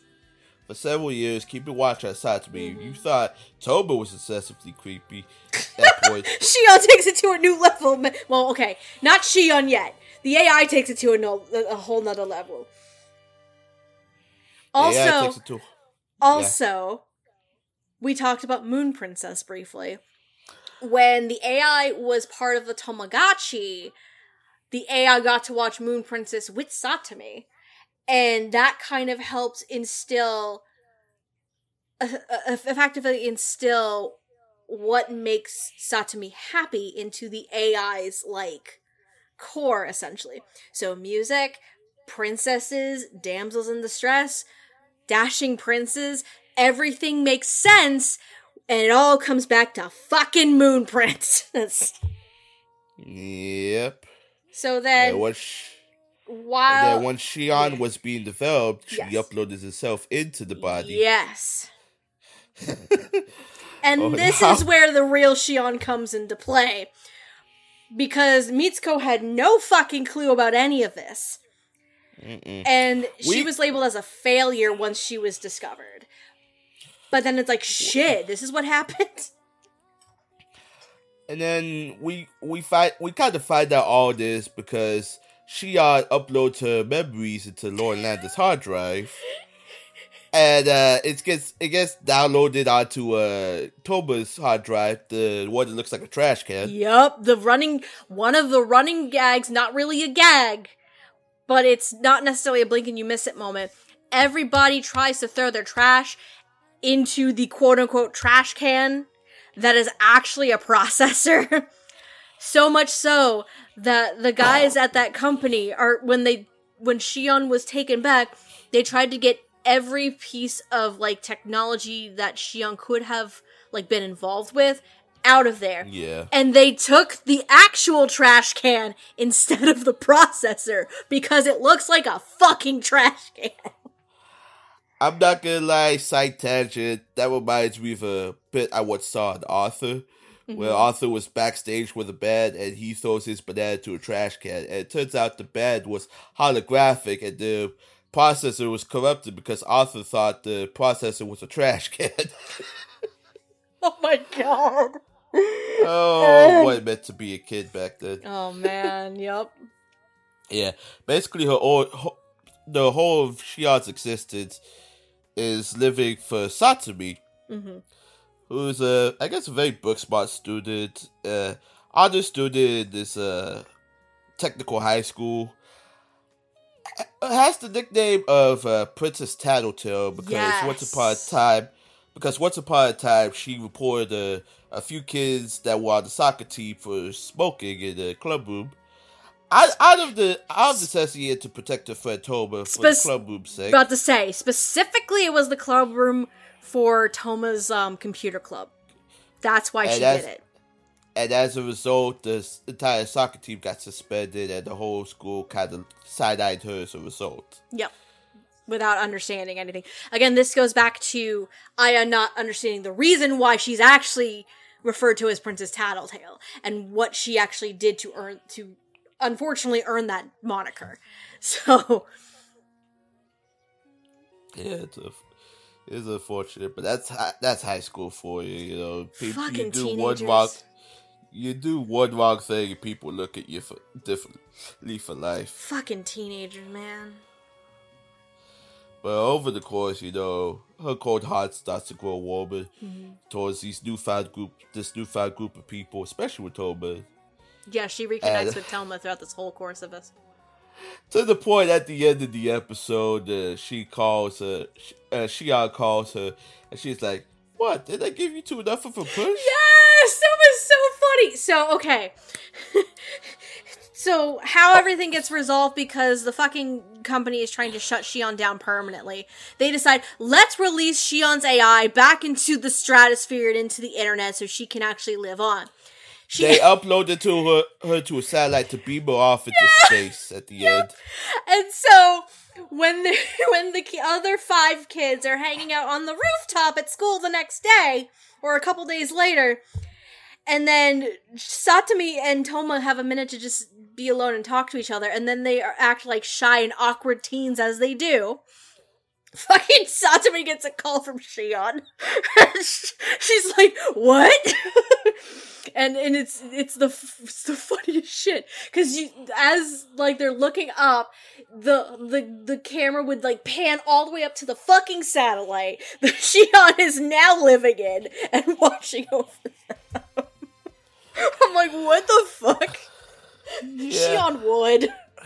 With, with, with the exception of that phone call, most of that third act, especially with the light show, that's why I said the touch of Disney comes in, because you got your usual shenanigans at the beginning of most Disney movies. You got your song and dance, then you got your resolve, which, uh, full confession, when I was a kid, I used to not only sing along to like Aladdin and Pinocchio and stuff, but I would memorize, my mom would tell me I would memorize word for word every one of those lines in those movies. That's adorable. Oh my god, that's so cute. So again, that's when the touch of Disney came in. So it's like I could like feel that almost. I could like almost regress back to my childhood, dealing yeah. with those kinds of moments too. Yeah. But you know who else had to deal with those kinds of moments? These two. Fucking yeah, Shion, so. Especially. Yeah, Shion. She is voiced by Megan Shipman. And Satomi is voiced by Risa Mae. Risa Mae, you've also heard as Sajina Inui or Juju in My Dress Up Darling, Futaba Igarashi in My Senpai is Annoying, and Robin Shirley in Shadow's House.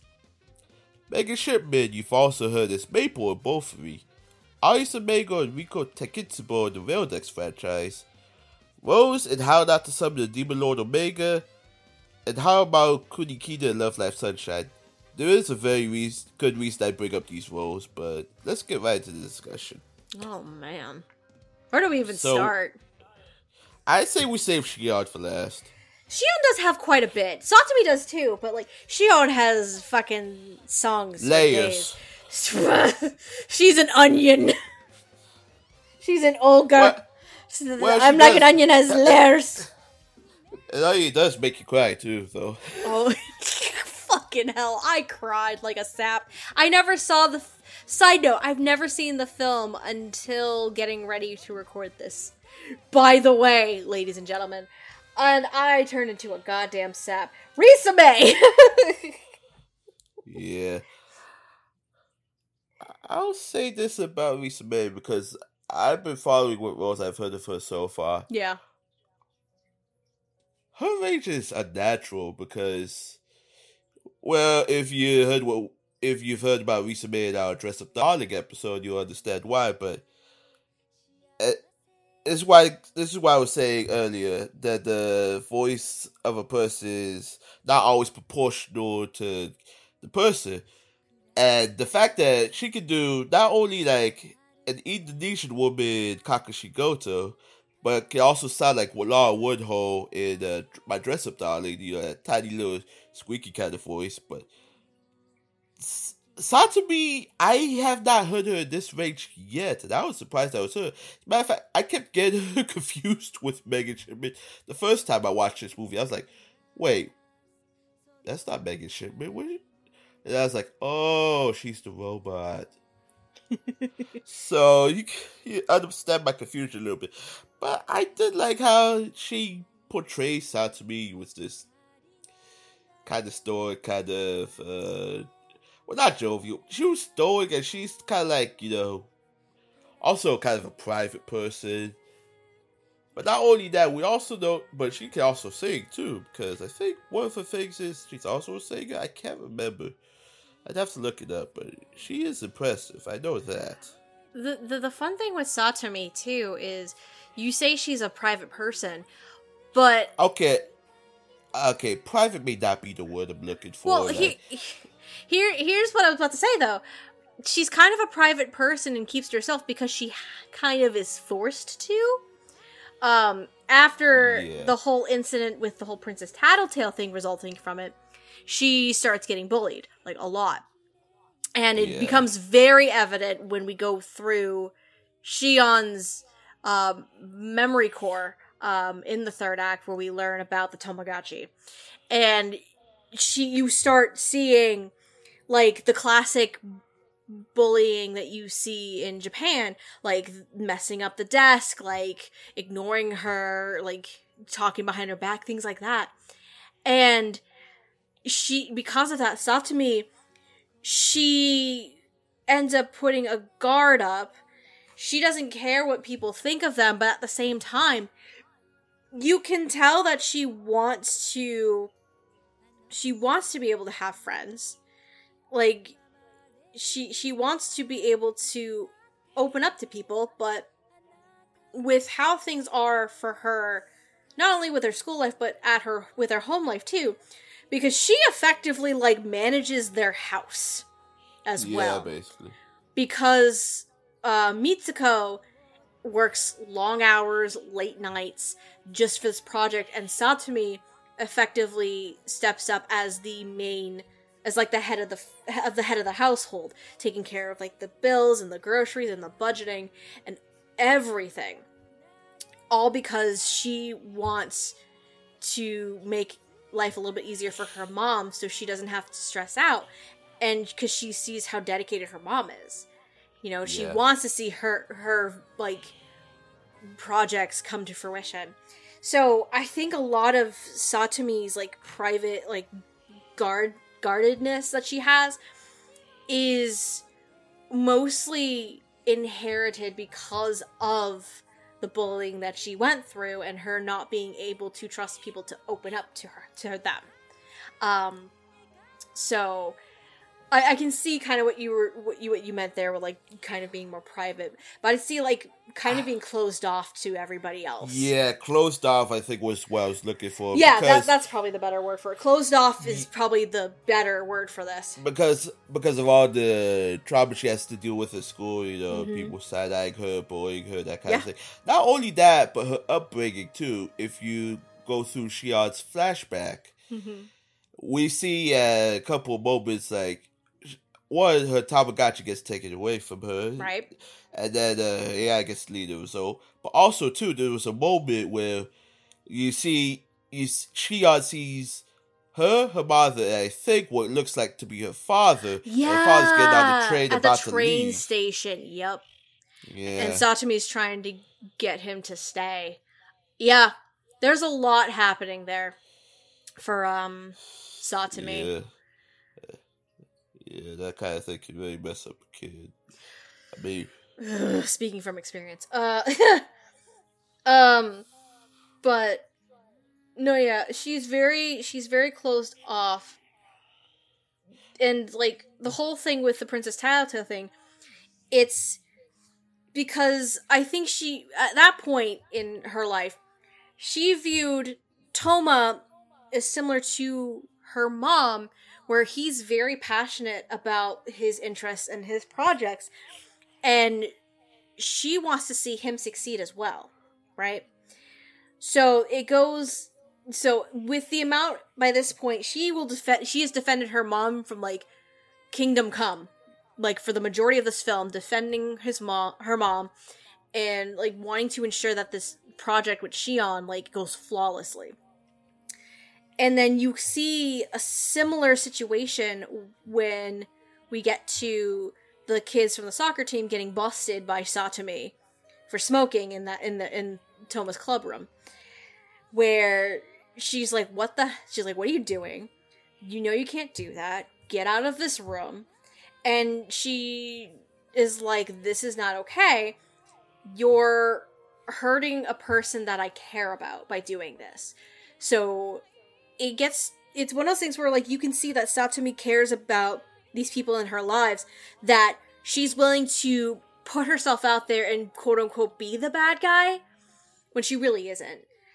And just, just for the sake of other people, if that makes sense. Yeah.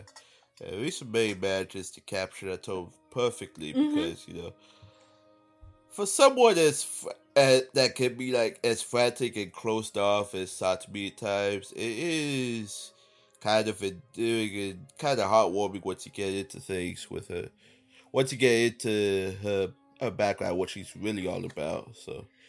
Yeah, and then the more she, the more she gets to spend time not only reconnecting with Toma, but um, getting to know more about Aya, Go-chan, and even Thunder, um, she's able to kind of start opening up a bit more. So much so that during Thunder's party, she tells Aya the re- the actual reason why she's known as Princess Tattletale. And Aya didn't know about the whole clubroom incident. Like, she only knew what she had heard in passing. Yeah, right. Those kinds of things only forced her to mature even further, because mm-hmm. you know she she wanted to show she had to shoulder the burden that she wanted her other friends to deal with. So. Right. And Risa manages to handle all of that beautifully. No, yeah, Satomi's Satomi has a lot of a lot of layers to her. Again, ogre, onion, weepy, cry, um, yeah, Risa has a lot of. a lot of layers, and it causes that closed off nature that she has for a really good portion of the film. Um, but she does, thankfully, uh, mostly because of Shion, uh, she ends up finding happiness in her own way. So. Yeah. Now let's get to Shion, though. Oh my god. Shion is a... What's the fucking saying? Conundrum wrapped in an enigma? That's not the saying. It's, um... fucking hell. I'll look it up later. It's whatever. Now, she's some she's some whacked out thing. Holy shit. Now, I could have just listed something simple like, are you from Spy Family? That kind of thing. But the reason I listed those roles is because, number one, for as long as I've seen Megan Shipman... Uh, these types of anime, she's always played like some type of doe-eyed character. Maple, mm-hmm. for example. I mean, look, uh, God, look at Shion's design. She got her eyes are wide open, her mouth is big. She's got the, she's got this very happy expression on her face. It's like, oh, that that could either that could either delight or unnerve anybody just by looking at her. Number two, she's, she. This is not the first time she's played like either emotionless characters or characters with one type of emotion. But also, number three, she has played some robots too, so I feel this was like a perfect fit for Megan Shipman. Wait, remind me, what other robot characters has Megan played?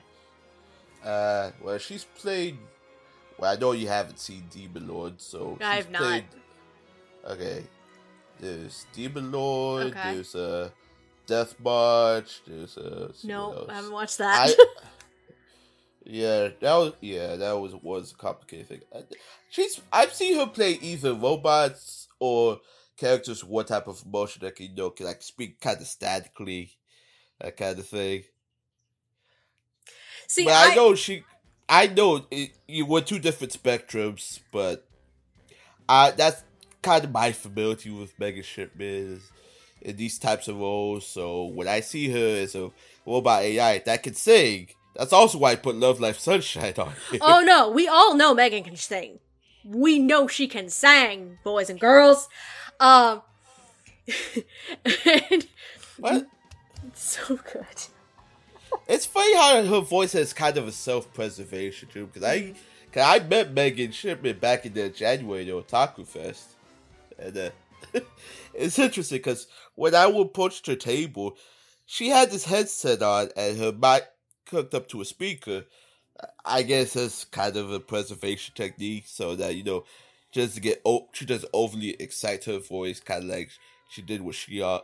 She did with Shion at times. So. Smart move. Shion, yeah, her and Natalie Van Sisti, to which at one point when I when I was about to approach her for an autograph, there was a little Anya cosplayer that gave her Aww. eight stellar stars, and and then she turned to Natalie. She's like, "Look, Mama, I got all eight stellar stars." Cute. And Natalie's like, "I'm very proud of you." Cute.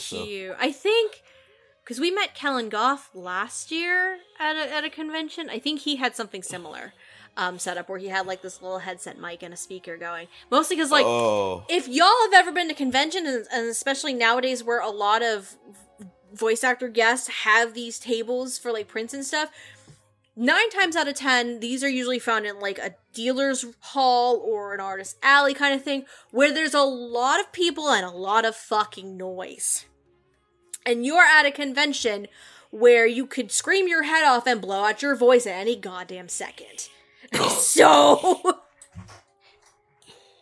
yeah, I'm jealous y'all got to be carried off. I almost met one year, but I had to leave Otaku Fest because I had because my dumb ass decided to go there before work, and I got there by half hour late. So uh, he's very nice. He's very very nice. We talked to him. Andrew mostly talked to him about um, Sasaki and Miyano, and he was so excited about it. I hadn't watched Sasaki and Miyano yet at that time, but um.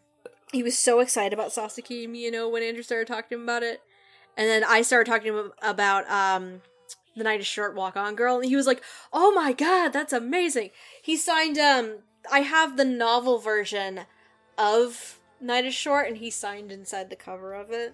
So, um, yeah, that's what's up. Yeah. But anyway, back to Megan. Um, no, Megan reminds me of these... How how I equate Megan's voice in this, she reminds me of, like, so many of these, like, upbeat, not necessarily peppy girls, um, but these kind of upbeat, um, like, happy-go-lucky kinds of girls. That's yeah. like, ha-ha-ha-ha-ha, yeah, ha-ha-ha, like, not ditzy.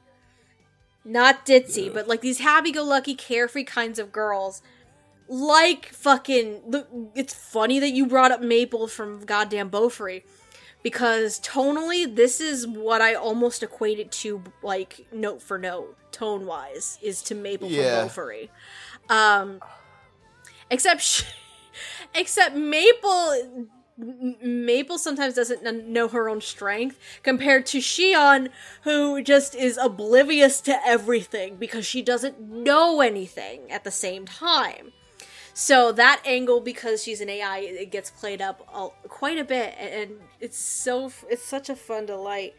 And I'm also I, I also gotta say, going to the music and the songs, she was able to tackle each of these vastly different genres of music that we were talking about earlier, she's able to tackle them very, very well. Um, and with a smile on her face like Shion would. Um, my favorite song still is the Judo one, though. Yeah. That one's my favorite because you have the, like, big band swing kind of tone to it.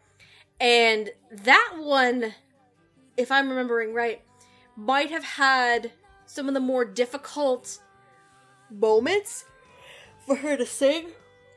Because there were a couple points where the lyrics she had to, like, kind of speed up her speed up her singing in order to, one, match the lip flaps, but two, match the rhythm of the song, compared to some of the other songs in, in, in the film. So, like, because there was that one lyric about, like, um... Where, where it ended up him ended up something about, like, on the floor again or something like that. I think you might know what I'm talking about. Where she, like, throws um fucking ti- uh, thun- tiger. Wow, where did tiger come from? Thunder, like, the second time during that song. Yeah. And she kind of had to, like, speed up her words um to to like match the lip flaps and the rhythm of the song. Um. Because that's, that sometimes is, and to make that clear and concise, that's sometimes not an easy feat to do. Um, so from a technical, from a technical standpoint, when it comes to the music, like, Megan was on that shit. Like, oh yeah. Like, Shion is sweet and adorable and doesn't know shit because she's an A I.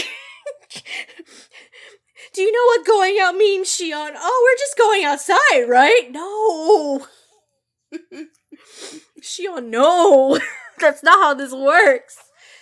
Megan is adorable. And then, Megan made me cry during the whole, when Satomi and Toma review all of her memory banks that were still in the processor that was in the club room. And you just see, like, over time, after the A I Tamagotchi ends up, like, escaping to the internet, basically, where the A I just continues to watch over Satomi, and is like, Satomi, I'm right here, why are you crying? Are you not happy? And to just see that continuously, like, devolve over, like, years, and just to hear that tone of voice from Megan just be like, are you happy, Satomi? Like, why are you crying? Like, how can I help you? Satomi, I'm right here. Remember? And then she tries to start singing to Satomi, even though Satomi can't hear her. Like, I was just like, I never felt for a goddamn A I before, but holy shit. Like, it made me cry. I was like, oh no. I was like, poor Shion. He was so yeah. sweet, though. I think I remember the first time I watched this, I started quite a little too. Yeah, I was and like, no. I I I remember thinking that when I was uh, trying to f- figure out this performance, I like how they played around with the filters a bit, not just on the uh, Shion, but on Toma and Satomi as well. Because, like, like yeah, we said... Yeah, because like, of the memory banks. Yeah, you're right. To which, that twist threw me for a loop, because I thought they were just uploading, like, the memories for, like, the last couple of days or so from the yeah! party. That was a... That was a big twist, like, I thought geez. that w- I thought that, too! And then we get to the video of, like, little Satomi and Toma. I'm like, wait, the fuck? And then you realize it was the Tamagotchi, and we're like, oh my god. It's... To which...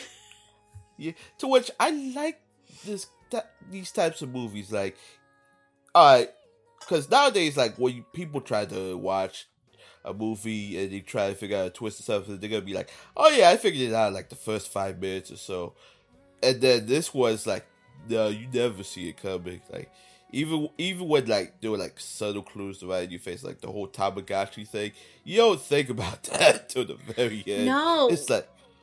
Like, I can imagine, like, if I were to watch it again, like, right now, like, I'd be able to pick up on some of those pieces a lot sooner.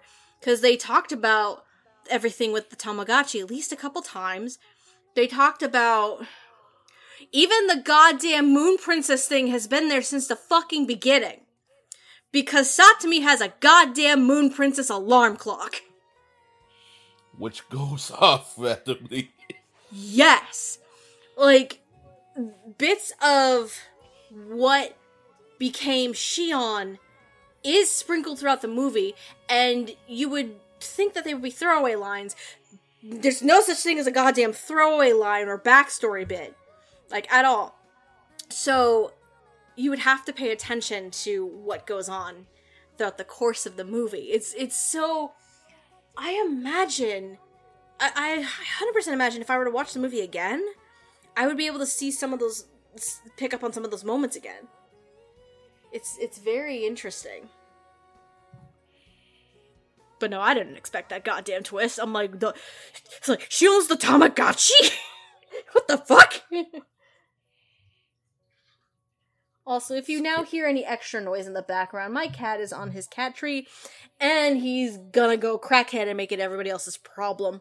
I'm just constantly hearing the water fountain in the background, so... It's very soothing, isn't it? No, I'm kidding. What do you want, Ash? You look like you're gonna go crazy. What are you doing, bud? Are we going to go crackhead? He looks like he's gonna go crackhead. Apologies if he goes crackhead. Anyway. Well, at least now we know that things aren't always as cracked up to be. Yeah. Yeah. You right. But anyway, I love Megan Shion. Pr- precious, sweet summer child Shion. Who doesn't know uh, what going out actually means. No, but we do, and I guess it's time for us to go out with a bang, so uh, let's get yes. to the final thoughts, shouldn't, don't, why, don't we? Yes. Would you like me to go first? Yeah. Okay. So, I said this not too long ago. I had not seen this movie until prepping for uh for for for summer at the movies this year. Um, it is.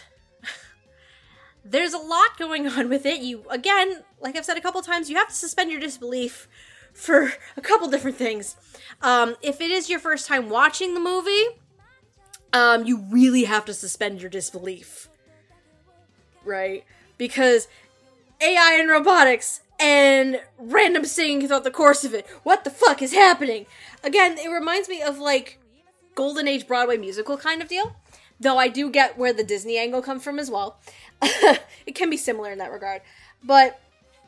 the more you watch the movie, and I think on rewatches you'll be able to pick up even more from it, uh, but the more you watch the movie, you can see how sweet, endearing, emotional it can get, and with that, you you need to have a cast and staffing that would really work for that, and Caitlin definitely put the effort in to make sure every bit of it just harmonized so well um, with each other.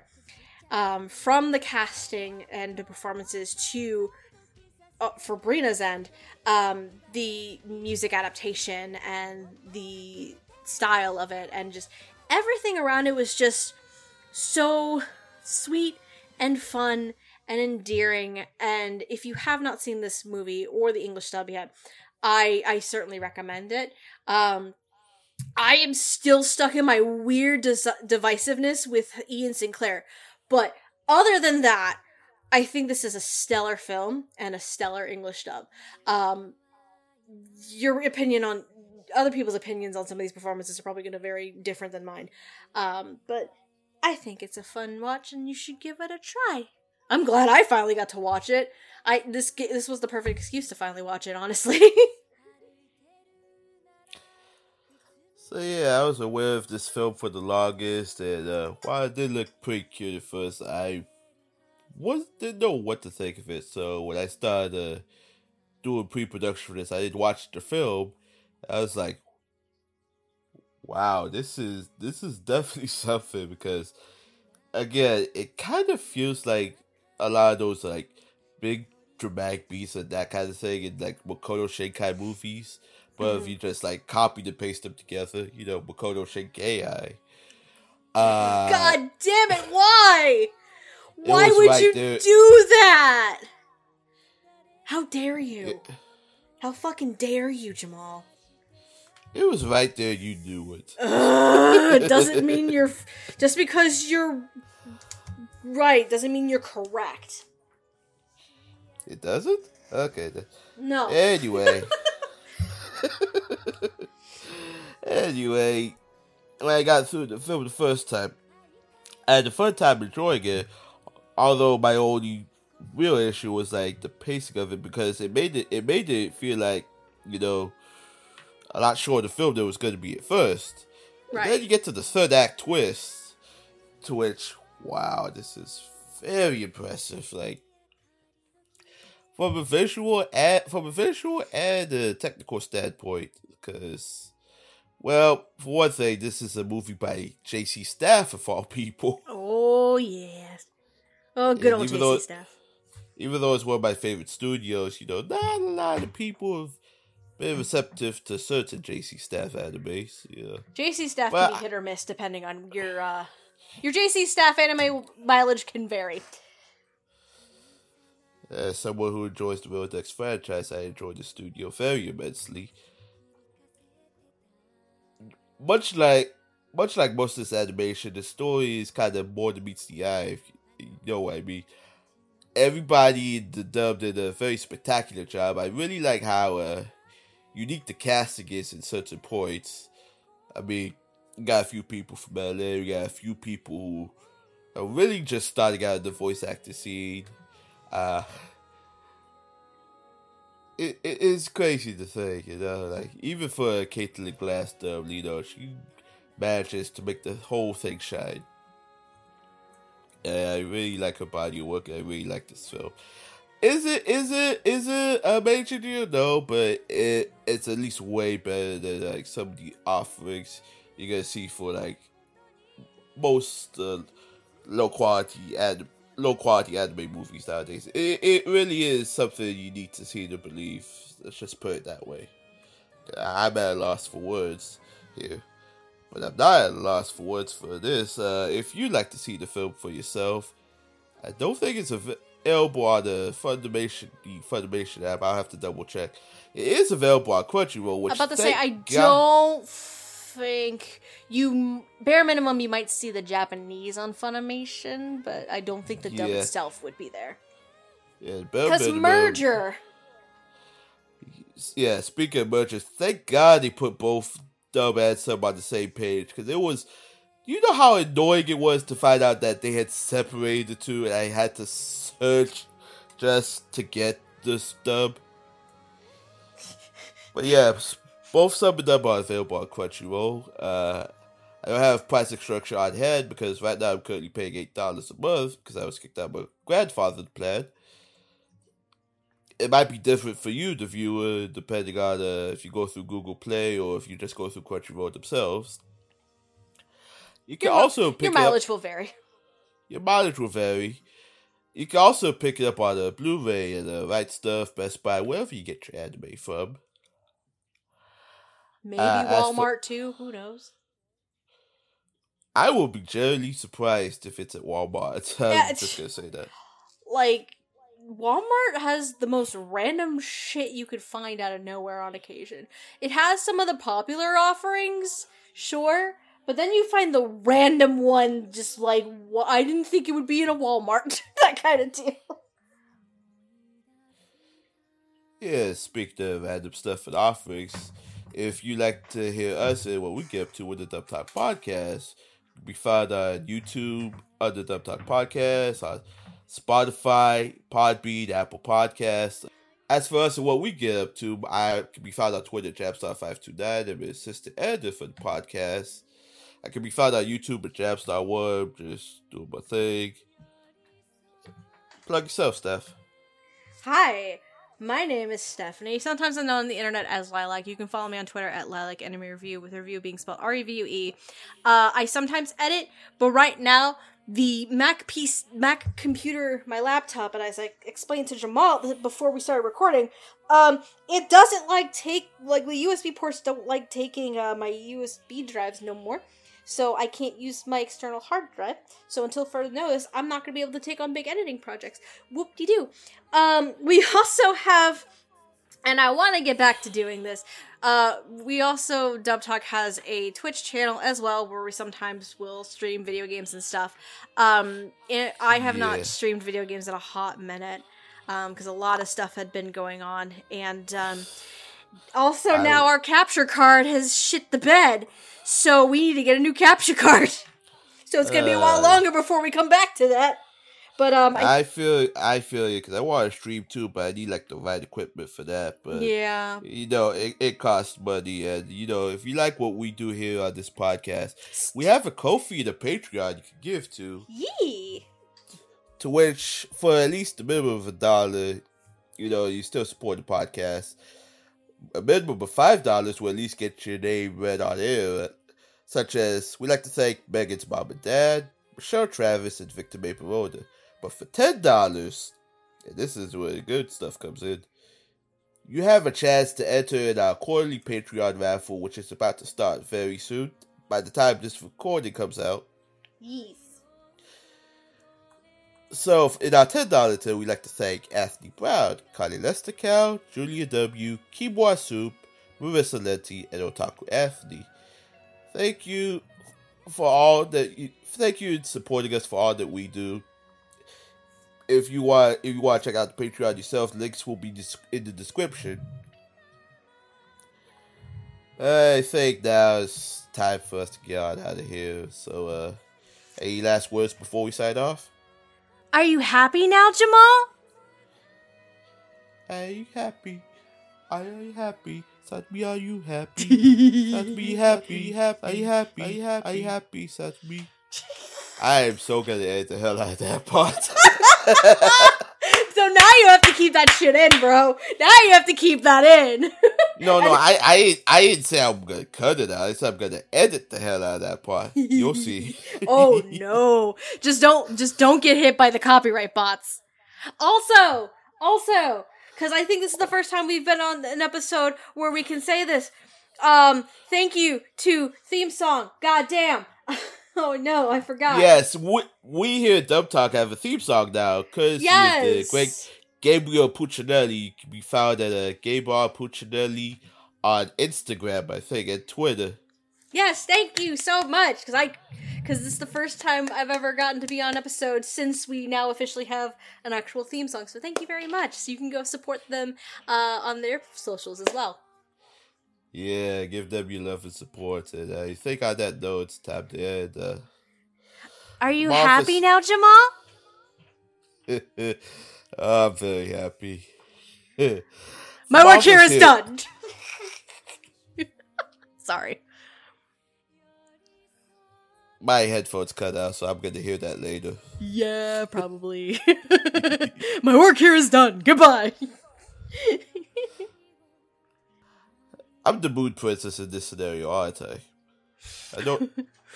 I'm a mix... Anyway... I'm a mix of Shion and Tuxedo Mask, but you didn't do anything!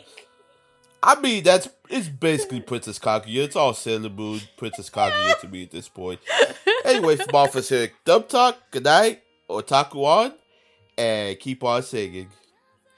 Good night, everybody.